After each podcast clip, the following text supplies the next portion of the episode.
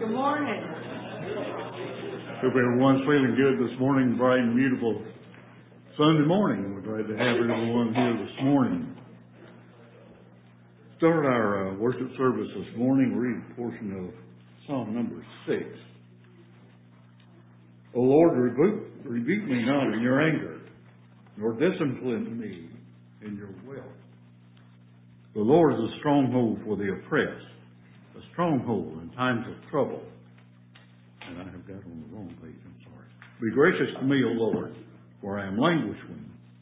Heal me, O Lord, for my bones are troubled. My soul is greatly troubled. But you, O Lord, how long? Turn, O Lord, to deliver my life. Save me for the sake of your steadfast love. For in death there is no remembrance of you, and Sheol who will give you praise. I am weary with my moaning. Every night I flood my bed with tears. I drench my couch with my weeping. My eye wastes away because of grief. It grows weak because of all my foes. Depart from me, all you workers of evil, for the Lord has heard the sound of my weeping. The Lord has heard my plea. The Lord accepts my prayer. All my enemies shall be ashamed and greatly troubled, and they shall turn back and be put to shame in a moment. Let us pray. Kind Heavenly Father, we thank you for allowing us again to be worshiping you this morning in our beautiful sanctuary in this beautiful place we call earth. We ask you to bless us, forgive us of our sins, help us through the coming night and the new day tomorrow. Amen. In our announcements this morning, we have choir practice this week on Wednesday evening at 7 o'clock. The adult growth group on Thursday evening at 6.30. That will be at the parsonage. And be sure to read John 11, chapter 11. That will be the topic of discussion. And our baby bottles are back, due back today. I've got mine, but unfortunately it's in the car. I'll get it in a little bit. let's see, Thursday, the 14th, oh yes, uh, Young at Heart will be meeting at the uh, Fellowship Center at uh, 11 a.m. So bear that in mind too. Also, we extend sympathy to the family of Jean Penninger, who passed away on Thursday. Notation is in the bulletin on the order of services that will be held for her this afternoon and also here in the church for tomorrow. And the family will be wearing bright colors, which she loved. So anyone that wishes to do the same, will be a fitting tribute to Ms. Jean. Very um, faithful worker in the church and very loved by all who knew her by all means. Do we have other announcements this morning? The women's meeting tomorrow night, we're postponing that um, because we'll be doing bereavement meal after the funeral tomorrow.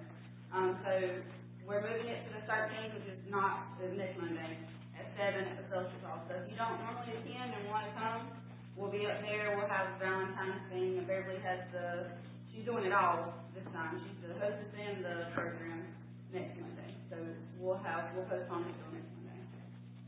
The thirteenth? Yes. Okay. Steve? have a congregational meeting next Sunday after service. Or buying the congregational meeting. Congregational meeting next Sunday after church. And, oh, I'm sorry, go ahead, yes, I'm sorry. Um, so many of you know that we've been doing on Sunday nights our uh, our youth, our student growth groups, and we have taken the month of February off for us to, to kind of plan and, and readjust some things for, for that going forward. Starting the first Sunday in March, uh, we're, we'll start our new way of doing things. We will meet for five Sundays, five Sunday nights in a row, uh, with our, our students, preschool through high school. Uh, if you are one or know of one, bring them on Sunday nights. Uh, we will do meal every every Sunday night. We will do a, a craft or some sort of game or activity, as well as a Bible Bible study with with them. Uh, and based on age groups and, who's in attendance, those are split according to ages as much as we are able. So a couple of things for, for you to know. One, we are, with this new change, are changing the, the name and kind of uh, restructuring how we understand what these groups are. Uh, so rather than student growth groups, we're going to be calling them rising. Uh, for a couple of reasons. One, this generation that we're working to minister to is the rising generation. Uh, they are the ones that will be leading us and leading our, our church in only a matter of time. Uh, and so we want to pour into them and, and build them up and encourage them in the faith. Uh, also with that, as Christians, we are resurrected to new life. And so we, we believe that this resurrection and this process of conversion is just that. It's a process. Um, in a lot of cases, it's immediate conversion stories where the dead come back to life in Christ immediately. But for a lot of us, especially those of us that grow up in the church, that's not an immediate thing, but it's a it's a, an ongoing thing. And so rather than being raised from the dead, we are rising from the dead. And so we want to pour into these students and pour into them and teach them what uh, a life of faith and a life of community looks like in the church. And so we are pouring into to this rising generation through this. Uh, so for you, uh, as a church, a couple ways for you to be encouraged or be thinking about how you can help us out. First, uh, we need volunteers. Uh, if you would like to, to volunteer to provide a meal, to provide uh, a lesson one of those five weeks, to lead a game, whatever that looks like, whatever, if you just want to be involved, uh, you can talk to me, talk to Paige, talk to Jessica or Michael. We would love to have, have you involved in any way that, that you would like to help. Second option is starting next Sunday and going going forward on the second Sunday of every month. We are going going to be having second Sunday sweet uh, after church. And so as you leave on the second Sunday, uh, as, as you leave worship, we are going to have individually wrapped uh, home baked desserts and goodies of some kind prepared by these kids. Uh, that they're going to, to write. And so next Sunday, we'll have it. Uh, there'll be a selection of, of some sort of baked goods for you to take home and for, for donation, a small price for each thing. And so bring some cash next week and take home dessert with you after church. And, and look for it. Plan on that every second Sunday. We'll, we'll continue to have that. These funds will help us uh, in our supplies and in our meals and different things, different expenses that we have for these these events. So uh, come ready and, and take home some desserts next week. If you have any questions at all, I'd love to talk to you more about it. Jessica would uh, as well, and, and we will hopefully get this underway in March. Thank you, Reverend. Looks like another good, uh, way to be here on second Sunday. Do we have any other announcements this morning? Two weeks. Army in here on Friday for the next two weeks. And we welcome back, uh, Mr. Stephen Nolan this morning. Glad to have him back with us this morning and his fiance, I believe, is with him. Glad to have you. There are no other announcements. Let's open our service this morning. Hymn number two fifty-eight at the cross. Please stand.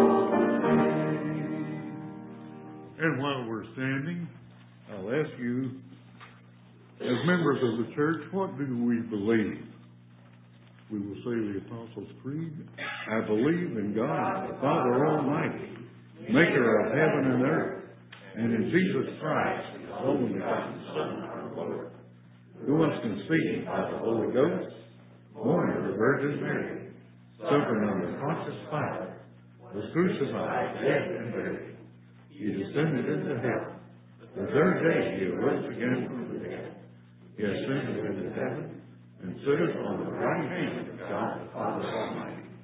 From thence he shall come to judge the quick and the dead. I believe in the Holy Ghost, the Holy Catholic Church, the communion of saints, the forgiveness of sins, the resurrection of the body, and life everlasting.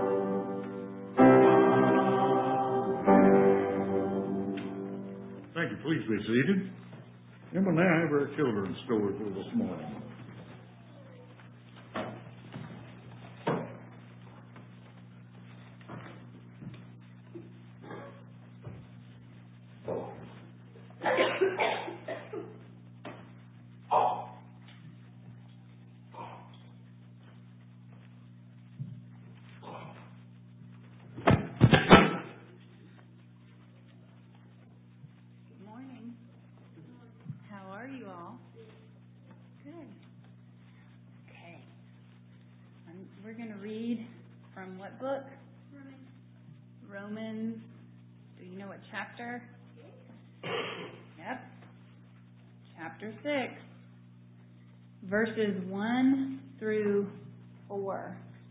All right, so here, let's, let's listen to God's Word. What should we say then?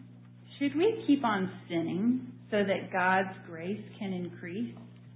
Not at all. As far as sin is concerned, we are dead. So how can we keep on sinning? All of us were baptized into Christ Jesus. Don't you know that we were baptized into his death? By being baptized, we were buried with Christ into his death.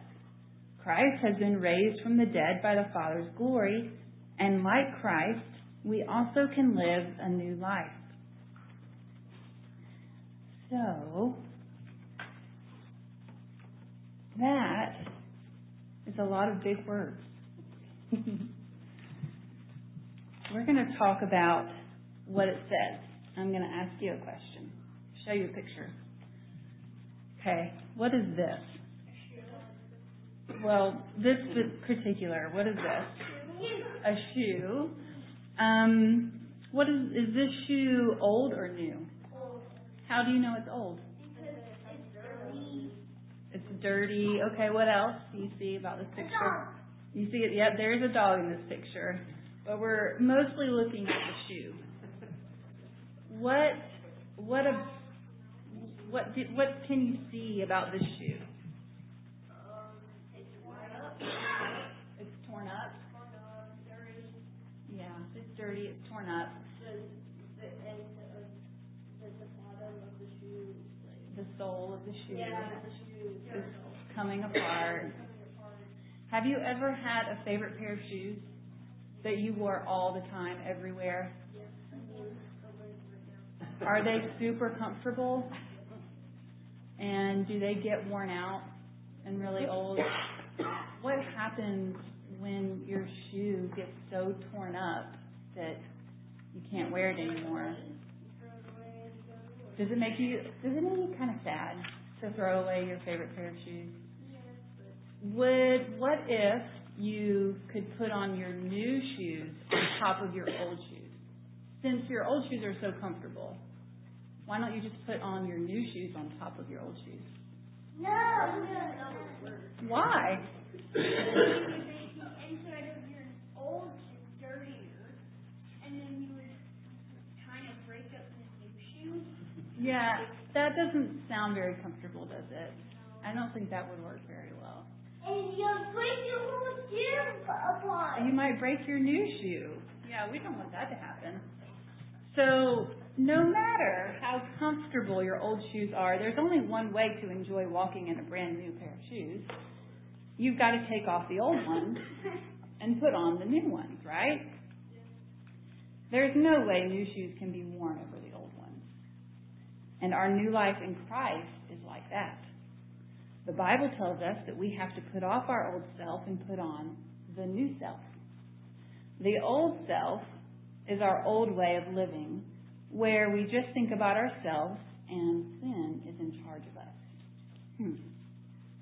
Our new self is made to live as a free son or daughter of God. After God makes us all new, called born again, isn't it silly to cling to our old sinful ways of living? Like when we have new shoes, we just only want to wear our old shoes. Those old ways of living haven't done anything for us except make our lives miserable and sad. So we need to put off lying, meanness, anger, jealousy, and all the other sins that belong to our old way of life. And we need to put on Jesus, which means being kind, patient, and forgiving, just like Him. And the best part is, God gives us His Holy Spirit to help us. All we have to do. So let's do that right now. We'll pray. Dear God, thank you for being with us today. Thank you that we have this morning to worship you and to learn about you. Thank you that we have the Bible, which is your word spoken to us. We can hear from you and learn from you today. Lord, we ask for the Holy Spirit to live inside of us. That we that you would help us put on our new self through Christ and to die to our old self, our self of sin. We love you, Lord, and we need your help every day. In Jesus' name we pray. Amen. If anyone has children under four who need uh, nursery care, I will be down there.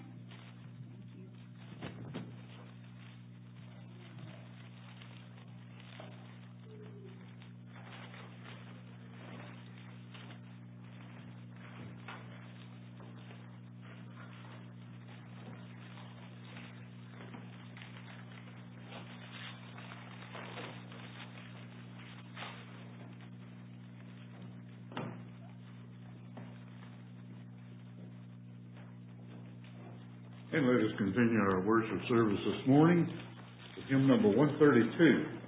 Spirit of God, descend upon my heart. Please stand.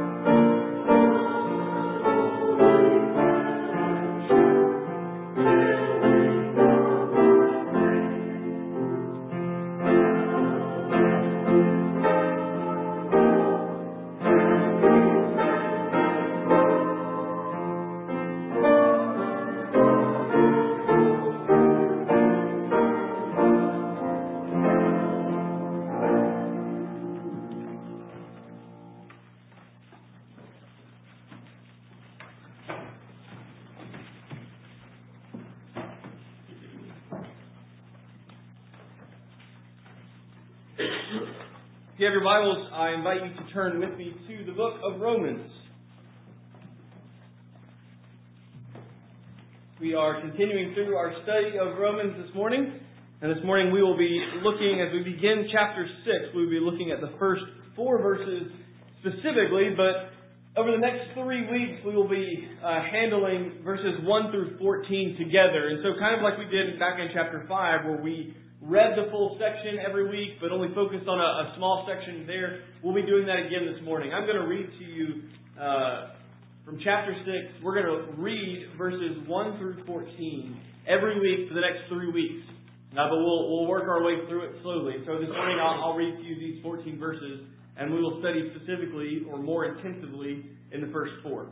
So look with me, Romans chapter 6, beginning in verse 1. This is what Paul says. What shall we say then? Are we to continue in sin that grace may abound? By no means. How can we who died to sin still live in it? Do you not know that all of us who have been baptized into Christ Jesus were baptized into his death? We were buried, therefore, with him by baptism into death, in order that just as Christ was raised from the dead by the glory of the Father, we too might walk in newness of life. For if we have been united with him in a death like his, we shall certainly be united with him in a resurrection like his. We know that our old self was crucified with him in order that the body of sin might be brought to nothing, so that we would no longer be enslaved to sin. For one who has died has been set free from sin. Now, if we have died with Christ, we believe that we will also live with him. We know that Christ, being raised from the dead, will never die again. Death no longer has dominion over him. For the death he died, he died to sin, once for all. But the life he lives, he lives to God. So you also must consider yourselves dead to sin and alive to God in Christ Jesus. Let not sin, therefore, reign in your mortal body, to make you obey its passions. Do not present your members to sin as instruments for unrighteousness, but present yourselves to God as those who have been brought from death to life and your members to God as instruments for righteousness. For sin will have no dominion over you, since you are not under law, but under grace. The grass withers and the flowers fade, but the word of the Lord stands forever. Pray with me.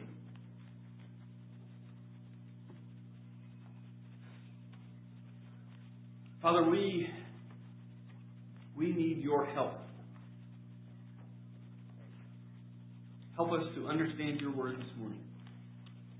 Open our eyes to, to see this truth and give us hearts of faith that believe it. Encourage us, convict us, refresh us, renew us, revive us, Father, by your word, by your gospel. Speak through me this morning and give me strength to preach your word faithfully, boldly, and to your glory, and not mine. In Christ's name we pray. Amen. Well, if you uh, haven't been with us over the last several months now, we have been working our way through this letter to the church in Rome from Paul, and and if I if I could maybe give you a brief recap of kind of chapter by chapter what we've seen.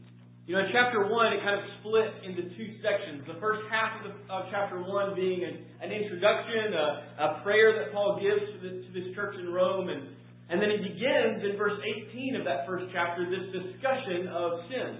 And that God's wrath is, has come for sin. And that into chapter 2, we, we see that, that sin is not only impacted the, the Gentile world, the, the non God fearing world, but it has also come into Israel, into the Jewish people, and to the people that have God's law.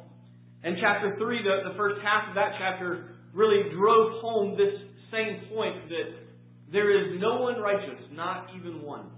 And that all humanity is unrighteous, is deserving of God's wrath, and is deserving to die because of sin. And then at the end of chapter 3 into chapter 4, Paul makes a turn. And he begins unpacking and unveiling this path of salvation. How is it that the unrighteous can be saved from the wrath of God? He says very clearly that it is by faith and by faith alone that we are justified, that we are made righteous in Christ.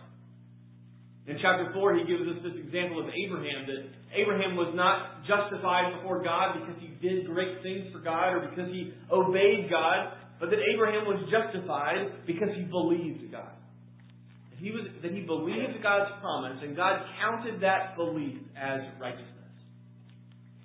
And then in chapter 5, which we spent the entire month of January on the fifth chapter, chapter 5 then focused and zeroed in on how can we know that we have been saved by faith? That God wants us to have assurance of salvation, that we're not left to guess, that we're not left in the dark. And so chapter 5 then ends, as we, we saw last week, ends with this depiction of this, the greatness of God's grace, that it reaches the, the deepest part of who we are, that it extends farther than any sin that we could ever bring to it. That this grace of God is like a well that we will never reach the bottom of. And now, as we come to the sixth, chap- sixth chapter, there is yet again another central theme. The theme of chapter 6 in Romans, we, we will spend the next several weeks on, is that as Christians, you and I are no longer bound to sin that sin's tyranny no longer has rule over our lives, and we have been freed from it. That's the, that's the theme of chapter 6. That's the point that Paul is going to get across to you over, over this chapter. And this morning, as we look at this section, this first section of the chapter, really the, these first 14 verses, the primary point is found in verse 11. What is it that Paul wants you to understand from chapter 6, verses 1 through 14? It's verse 11. So you must consider yourselves dead to sin and alive to God in Christ Jesus. That's it. That's what he wants you to see. This section builds, and it builds up to this point. He, he's arguing in the first 10 verses, trying to get you to see verse 11 is true. And then verses 12, 13, and 14 give us application. What does it mean for my life? How am I to live if verse 11 is true? So we're going to work our way through it. This, this week we'll look at what it means to be dead to sin and how that happens. Next week we're going to look at our future and we're going to look at what it means to be alive to God. And then the following week, as we finish this first section, we'll see verses 12, 13, and 14, what, what Paul commands in light of it. What we as Christians are to do and how we are to live because of it. And so what I want to do this morning is really just walk you through this, these first four verses and show you how Paul is building this argument and building up to verse 11. And so if you go back with me to, to chapter 5, the very end of chapter 5 for a moment, I, I want to point you and, and kind of lead you to how, how Paul moves his argument so you can understand. So you can understand where, where Paul is, is coming from and where he's going. And we remember that chapter 5 is about this assurance of salvation that, that God wants you to be certain that you have been saved by faith and that there is no doubt that you're not left to wonder or to question. And at the end of, of the chapter, he says, look at verses 20 and 21. This is what Paul writes at the end of chapter 5. He says, Now the law came in to increase the trespass, but where sin increased, grace abounded all the more so that as sin reigned in death, grace also might reign through righteousness, leading to eternal life through Jesus Christ our Lord. See, from here, Paul could have ended chapter 5 and he could have jumped straight into chapter 8, verse 1. And he could have said, because, because God's grace is so sufficient, because it's so wonderful, but chapter 8, verse 1 says, Therefore, there is now no condemnation for those who are in Christ Jesus. You are free. There is no judgment, there is no wrath, there is no punishment coming you have been justified in Christ and you are free from condemnation forever. But he doesn't. He stops here in chapter 6 and 7 to address a, a very common misunderstanding of grace that the opponents of Paul, primarily his, his Jewish brothers and sisters, who would raise at this point in his presentation of the gospel. You see, in simple terms, many of Paul's opponents believed that if Paul went around portraying grace in this way, that there's nothing you can do to be saved, but God saves you and then holds none of your actions against you, that if you go around preaching this message of grace, then Paul, what you're doing is you're encouraging people to sin. Because their actions don't matter. And God's going to forgive them no matter what they do. And so that can't be the message of God. God gave us a law. He told us we have things to do. So, so you can't go around, Paul, preaching grace like this. It just doesn't work.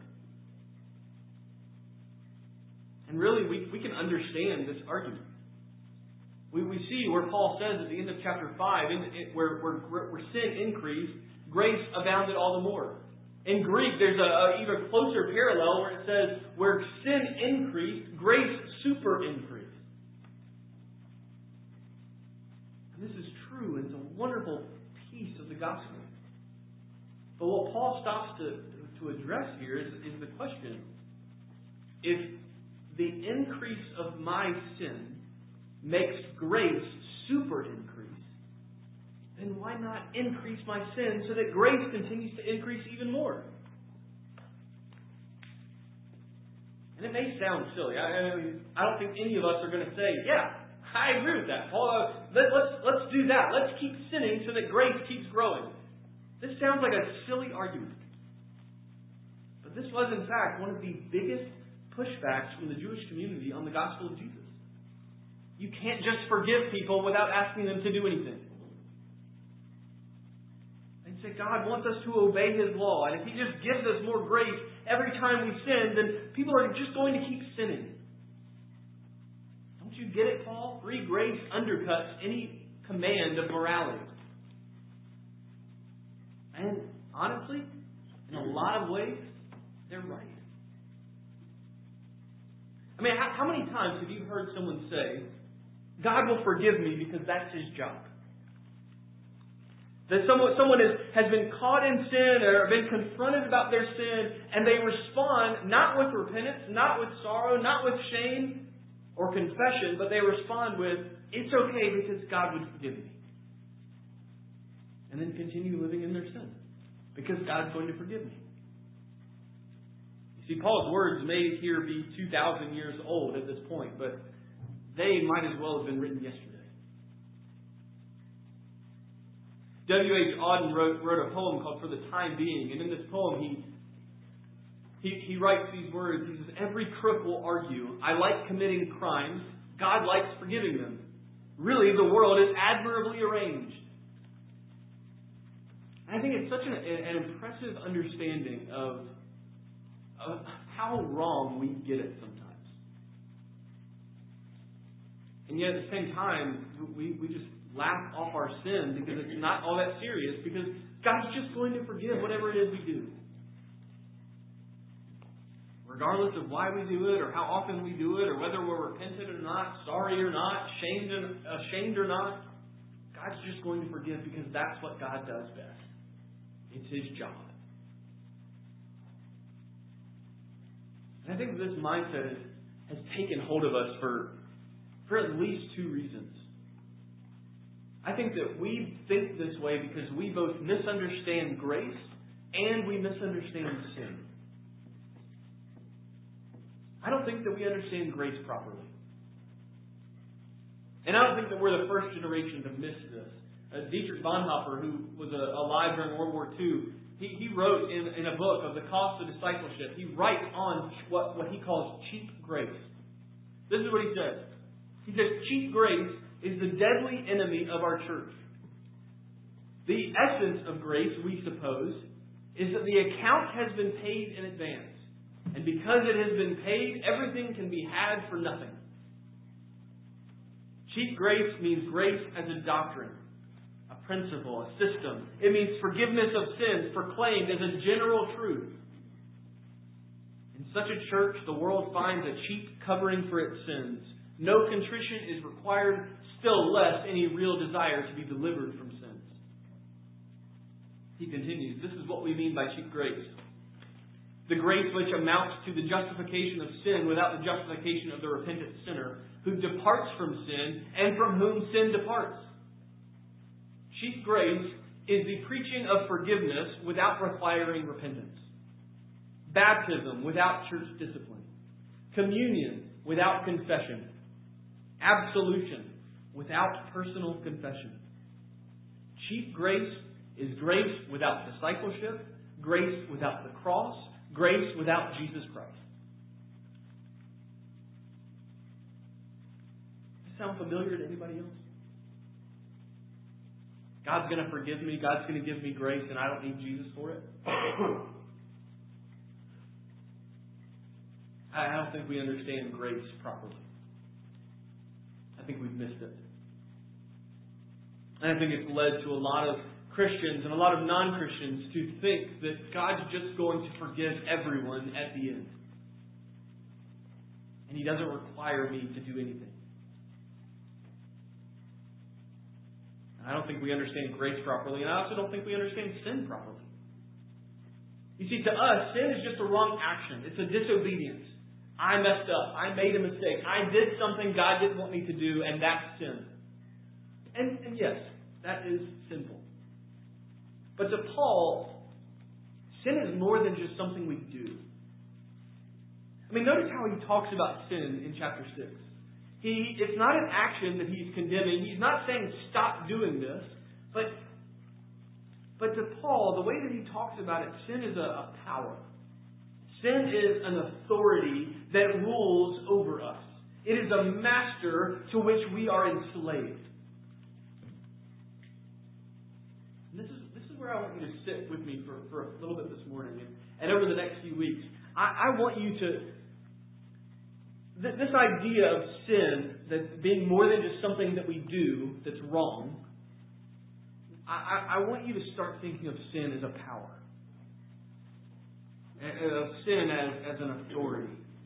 Of sin as a master over you. Because this master reigns over humanity apart from Christ.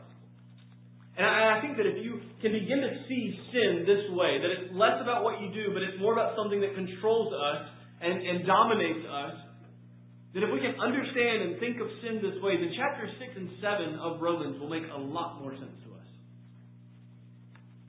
Let me, show you what I mean here.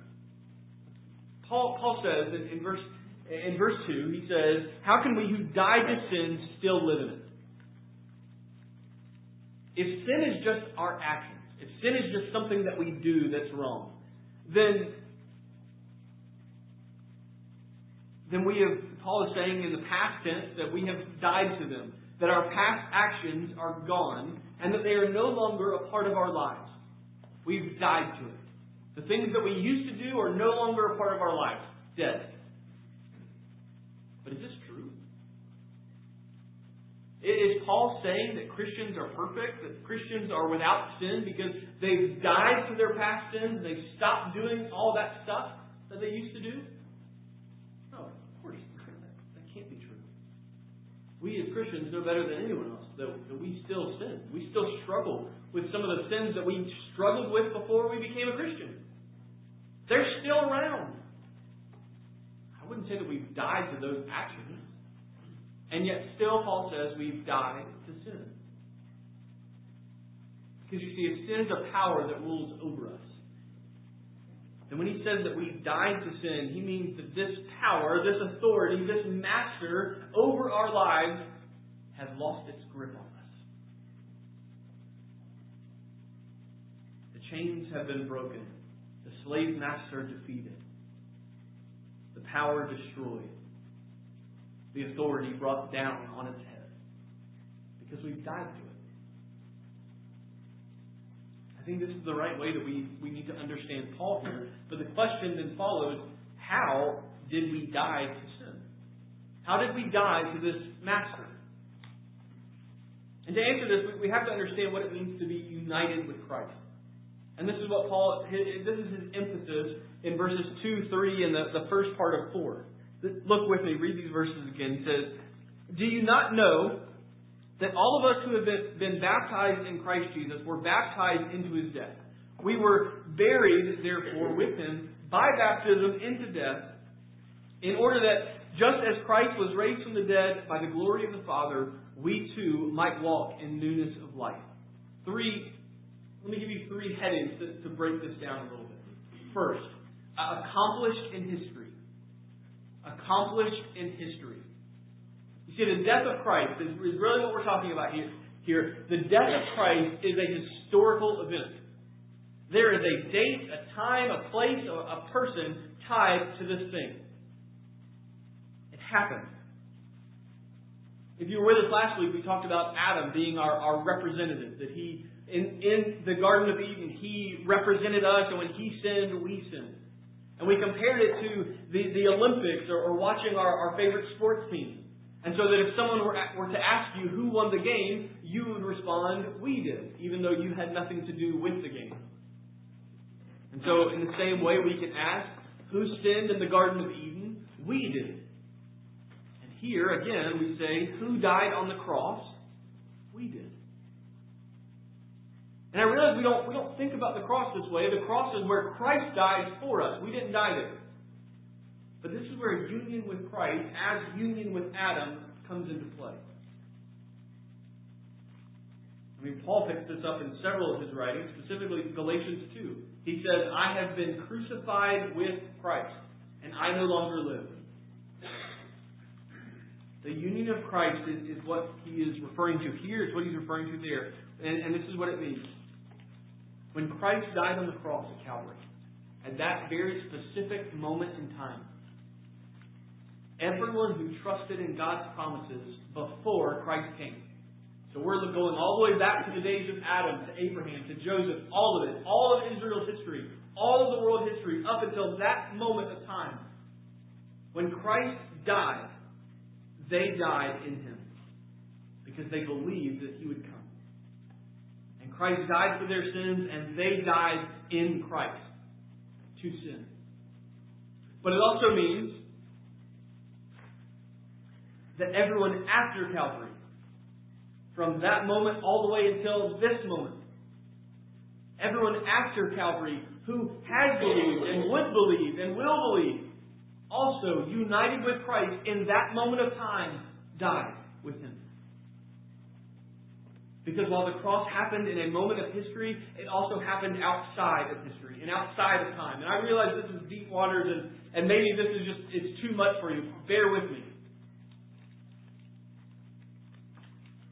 Because what this is really getting at is that at the moment that Christ took his last breath on the cross, every single follower of Christ, whether they came before Christ or after him, everyone who believes in Christ died in him in that moment. We died to sin when Christ died for sin.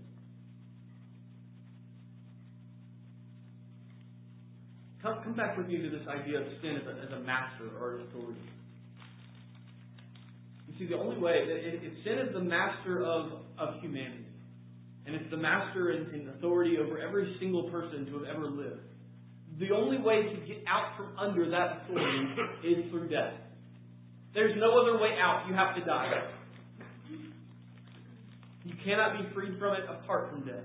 And so, how does this happen? Well, there's two ways. You can wait until you physically take your last breath, and then you die, and sin is no longer your master, but you're dead. Or you can be united with Christ in His death, and through His death, you are then free from the power of sin because you, united with Him, died with Him. He died for your sins, you died to your sins in the very same moment. And this is how we have died to sin. It's gone. It is because Christ died and us being united in Christ, we too have died to sin. That was accomplished in history. It's done. Second heading is then it is applied by faith. It's accomplished in history, it's accomplished in that specific moment, but then it is applied individually by faith. You see, while we have died to sin in that moment, it does not come to fruition. It is not made real until we believe. It is through faith that we are saved. Plain as simple as it can be. Nothing else but faith alone, in Christ alone, by grace alone, to the glory of God alone. That is salvation. You are saved by faith. And when we place faith in Christ, when we come to the point in our lives and we say, I believe what God has said, I believe that Jesus has died for me and that I have died in him, I believe this. In that moment, when that happens, the death of Christ that took place 2,000 years ago or longer is then applied to. It's already happened. Christ doesn't die again every time someone else believes. It's happened. But when faith comes in, I, I say applied and not, not another word, because Christ doesn't die again every time, because all believers, past, present, and future, are, are united with Christ on the cross, when, when we say that we believe what Christ has done, his death, our death in him, is applied. Made real. And it's applied through faith. The moment that you believe, the death of Christ is applied to you. And in that moment, your death to sin in Christ at Calvary becomes real. So accomplished in history, applied by faith, signified through baptism. Accomplished in history, applied by faith, signified through baptism. You'll notice that Paul uses this word baptism to help him explain this image. And, and I realize that in a lot of ways I'm in the minority here in, in the church on this understanding of baptism, and that's okay. If you don't agree with what I'm about to say about baptism, just do this for me. At least do this. Search the scriptures this week for this understanding of baptism and tell me what you find. Because I am not a, a Baptist because I was raised a Baptist and, and believe that baptism is the only way for believers and that's it. I am a, a I am a believer's baptism guy because I believe that's what the Scripture teaches. Clearest. Let me just point out a few things from, from these verses. First, do you notice the way that Paul poses the question in verse in verse two? Or sorry, verse three. Do you not know, is what he says. He is assuming that this Roman church, which, again, to remind you, he's never been to, but he is assuming that this church, that they already know this about baptism. Do you not know this? You, you, you know this, don't you? Paul, Paul's writing, you already know what baptism is really about. And that it signifies the historical death and resurrection of Christ being applied to us through faith. And many will point to Paul here and say, well, why didn't he just elaborate more on baptism here? Why doesn't he just give us his full baptism spiel and, and so that we can all be on the same page and not have these divides in our churches over baptism? But more likely, I, I think that Paul Paul doesn't give us his full spiel on baptism because he's assuming the Roman church already knows it. He know, he's assuming they already know what baptism is about. Second thing that, to show you here. He's also assuming that they've all been baptized. He says, all of us who have been baptized. For Paul and for us, while baptism does not save you or make your salvation more or less secure, baptism is important and it is a necessary act of obedience to Scripture. To Paul's ears, an unbaptized Christian would have been unheard of. Because when you placed faith in Christ, you were baptized. Because baptism signifies that faith being applied. Third, notice, notice how, how he speaks of baptism. And he speaks of baptism as being baptized into the death of Christ. And this is where I, I think that no other practical way of baptism other than immersion, other than getting in the water and going all the way underwater, you, you miss the imagery of, of what Paul is getting at by sprinkling. Because how does he speak of it? He speaks of it as death, of burial. And somehow sprinkle and burial just aren't connected like immersion is. I mean, you can imagine. Imagine someone being baptized by immersion. They place faith in Christ, they're a believer. They put them in the tank, the tub, the trough, whatever it is. The pastor places a hand on them to help them in the water and, and, and baptizes them. And when they are baptized, they are placed all the way under the water, buried. And then they are in, in death. They are, as Paul puts it, they are baptized into the death of Christ. And as they are buried under the water, like Christ was buried, they are then brought back up out of the water, resurrected to new life, raised to walk in newness of life. Is why that baptism is what it is. It is a baptism into the death of Christ. And no, no one, no one dies in a baptism. A baptism signifies what's happened, what's been applied through faith, and what's been accomplished in history.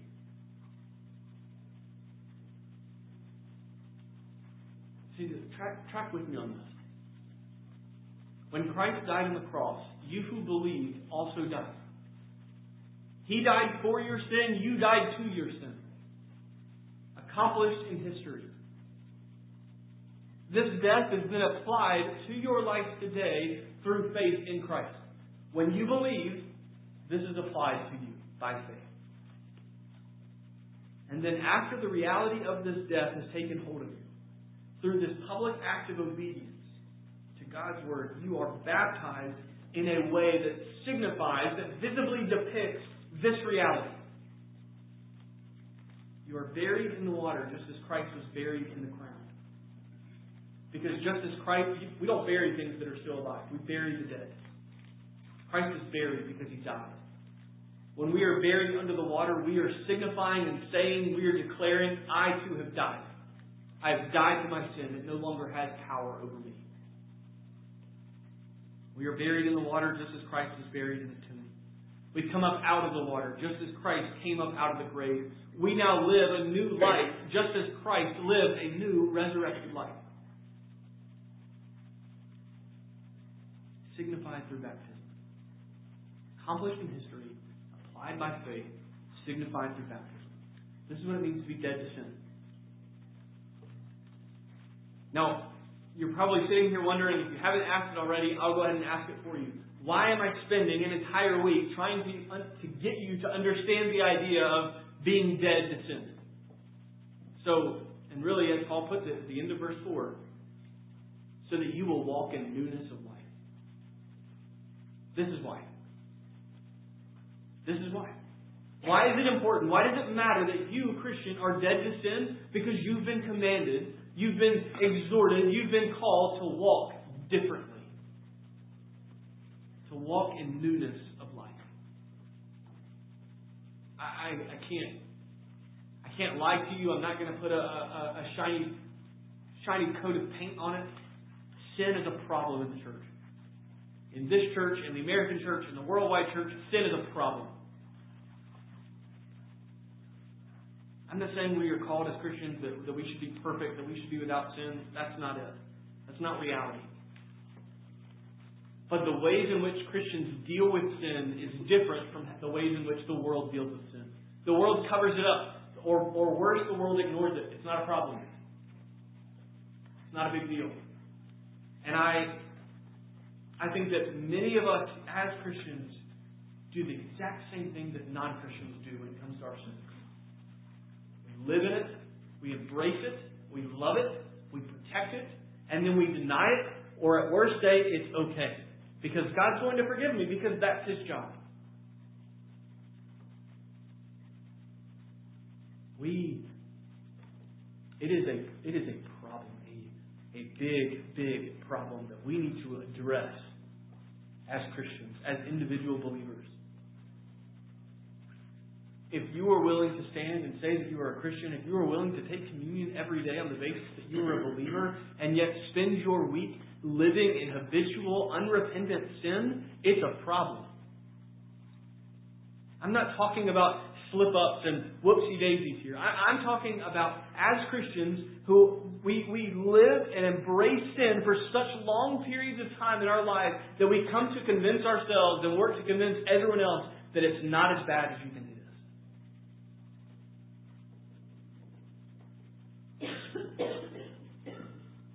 Then we justify it while we're doing it.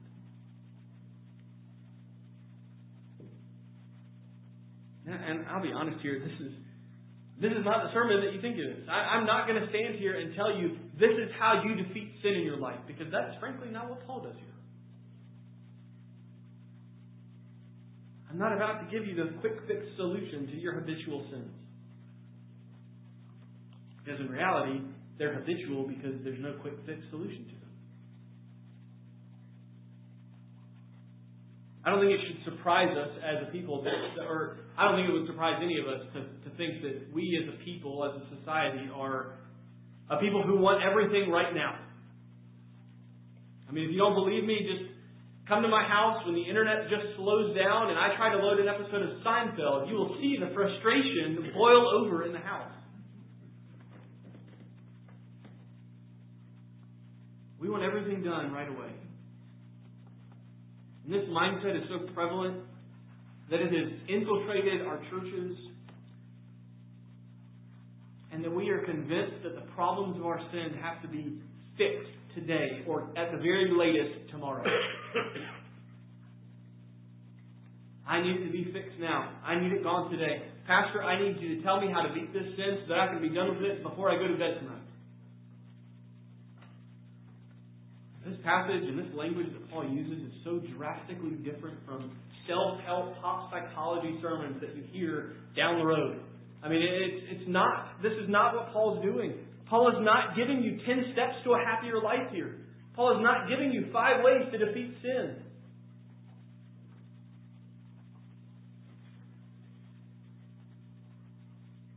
Because God doesn't do anything fast and immediate in us.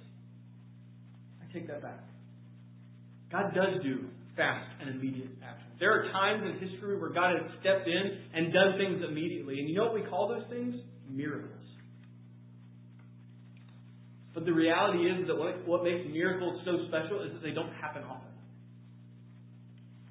But in fact, if you go through the books of the Bible, you will find less immediate fixes, less overnight solutions, less miracles, and more of God working long term in the lives of his people. I mean, just look at the book of Genesis. One book out of 66. Abraham was a pagan. God told him, I'm going to give you a son. And 25 years later, he did. But you know what happened over the course of those 25 years of waiting? Abraham sinned over and over and over and over and over again. He doubted the promise. He doubted the faith. He doubted that God would do what he said he was going to do. So he takes matters into his own hands on more than one occasion. And yet God continues to work in Abraham's heart. Jump a couple generations to his grandson, Jacob. Jacob, who is named the deceiver, who spends his entire childhood tricking his twin brother out of everything. So, how does God work to change Jacob's heart? He sends him his own trickster in the form of Uncle Laban. And Jacob then spends 14 years working because his uncle Laban tricked him. And he realizes that deceit might not be as fun as it, as it sounds when you're on the other side of the coin. And this change in Jacob causes him, after 14 plus years of working and being tricked and being lied to, being deceived, being conned like he used to con his brother, leads Jacob not only to receive a new name from God, Israel, but also to come crawling back on his hands and his knees seeking his brother's forgiveness. That doesn't happen overnight. That takes decades. And that's not even counting. We don't even get to Joseph who spent his entire life being accused of things that he never did. Also, that after years and years and years and years and years and years of torture and punishment and unjust consequences, at the end of it all, also that Joseph can look at his brothers who started the whole thing and say, hey, it's okay. Because what you intended for good, I now see God work for what you intended for evil, I now see God work for good. God is not a God of quick fix solutions. Don't think of your sin as being a quick fix problem. He is not interested in giving you something that you can leave here and then say, My sin is gone. I no longer have to deal with this. But, Christian, you and I need to face the reality that sin is going to be a problem for us until we take our last breath on this earth. And because of that, Paul doesn't say, Get rid of it, be done with it. But what he says is, You need to consider yourself Consider yourself dead to sin and alive to God. You want to know how you beat sin in your life? You think about yourself the way God thinks about you. That's it. You begin viewing the person in the mirror in the same level of understanding and insight as the one who created that person sees them.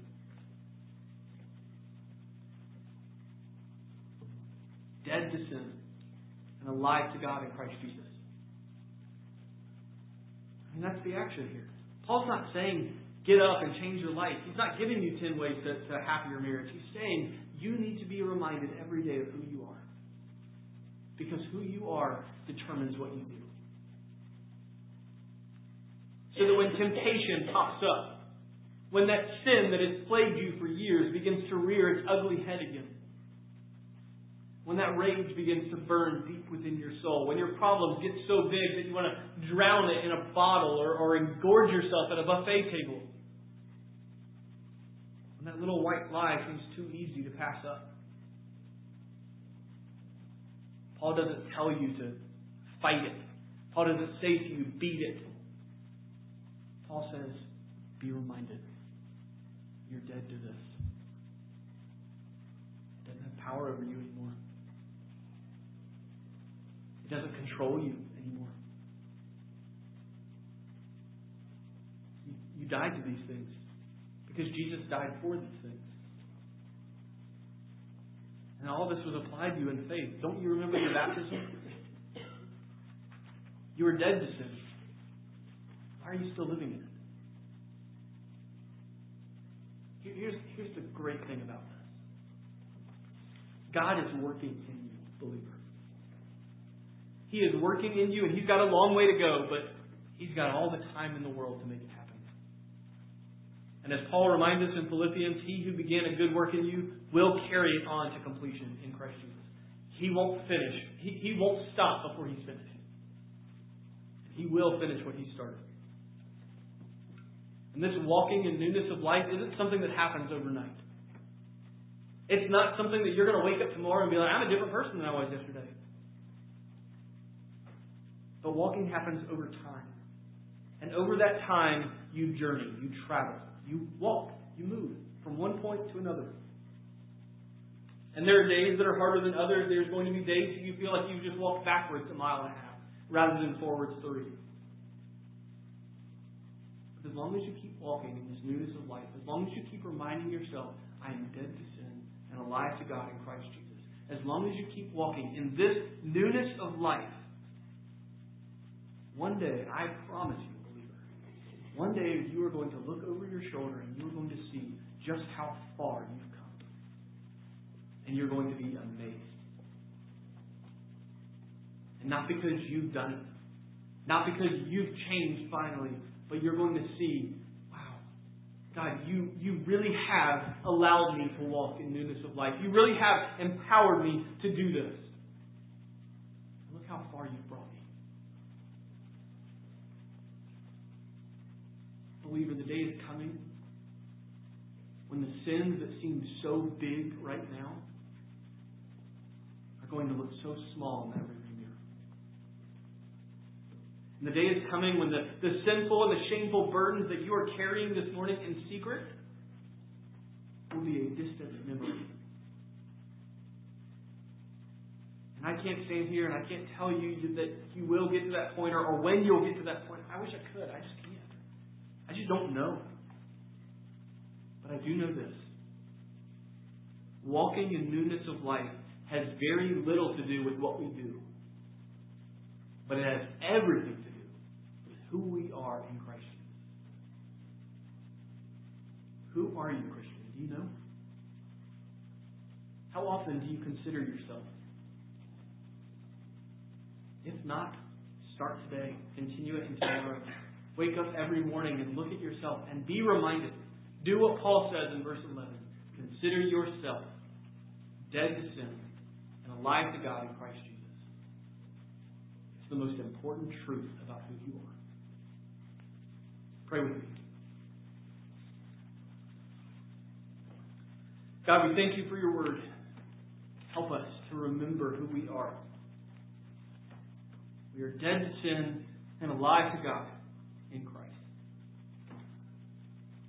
Teach us repentance. Teach us what grace costs. Help us In Christ's name we pray. Amen. Well, church, we respond to the preaching of God's Word every week by taking communion. Uh, Ron is at the back. If you need communion, just raise your hand, uh, and he'll bring it to you. But a, a quick word as he's, as he's doing this. This table, like baptism, is, is one of two sacraments that Christ himself has ordained for the church to, to take and be a part of. Baptism happens once in the life of the believer. It signifies what has happened in history, what has been applied by faith. It happens once. The communion table happens regularly. Because at this table, we are reminded of the truth of what God has done for us. We, we praise our, our Savior. We praise the sacrifice. We are reminded of the cost of our sin. And so, because of that, with that in mind, if you, if you have not died to sin, if you have not placed faith in Christ, if what has happened, what, if what was accomplished in history has not been applied to your life today, then this means nothing. This is a stale cracker and some old grape juice. It doesn't save you. What I would rather you do is actually put this and just leave it in your pew and take Christ instead. And then come back next week and we'll take communion again. We would love to have you join us with it as a brother or a sister. Christian, as you come to this table, be reminded of who you are dead to sin and alive to God in Christ. And so we come to the table and we first see what it took to free us from this power of sin the death of Christ. And united in Him by faith, we too have died. How can we who died to sin continue living in it? You are free from it. Do not go on living in it. The body of Christ broken for you.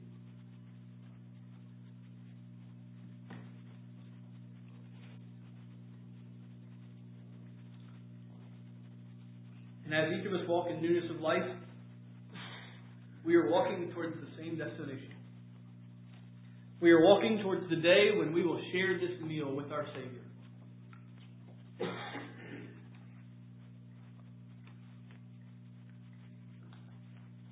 Church, the day is coming when sin will be a memory.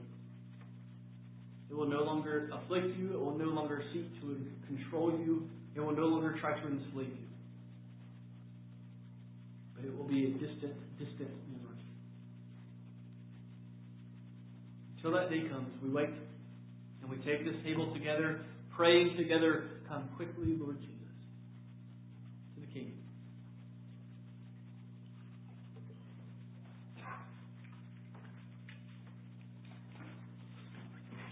Let's sing uh, one last hymn before we leave this morning. It's hymn 447. To God be the glory. Will you stand and sing? Sorry, because he lives.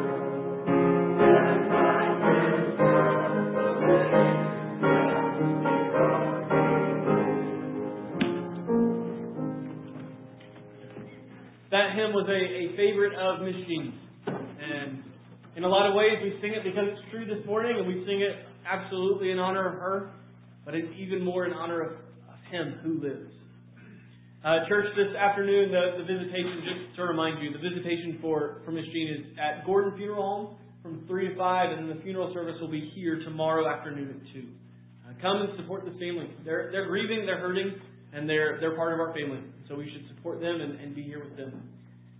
As we end, let us uh, say the Great Commission together. It's there printed in the bulletin. Say it aloud with me.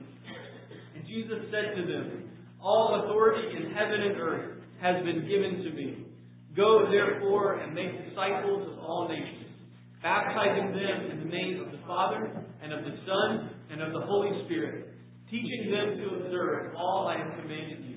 And behold, I am with you always to the end of the age. Go in grace.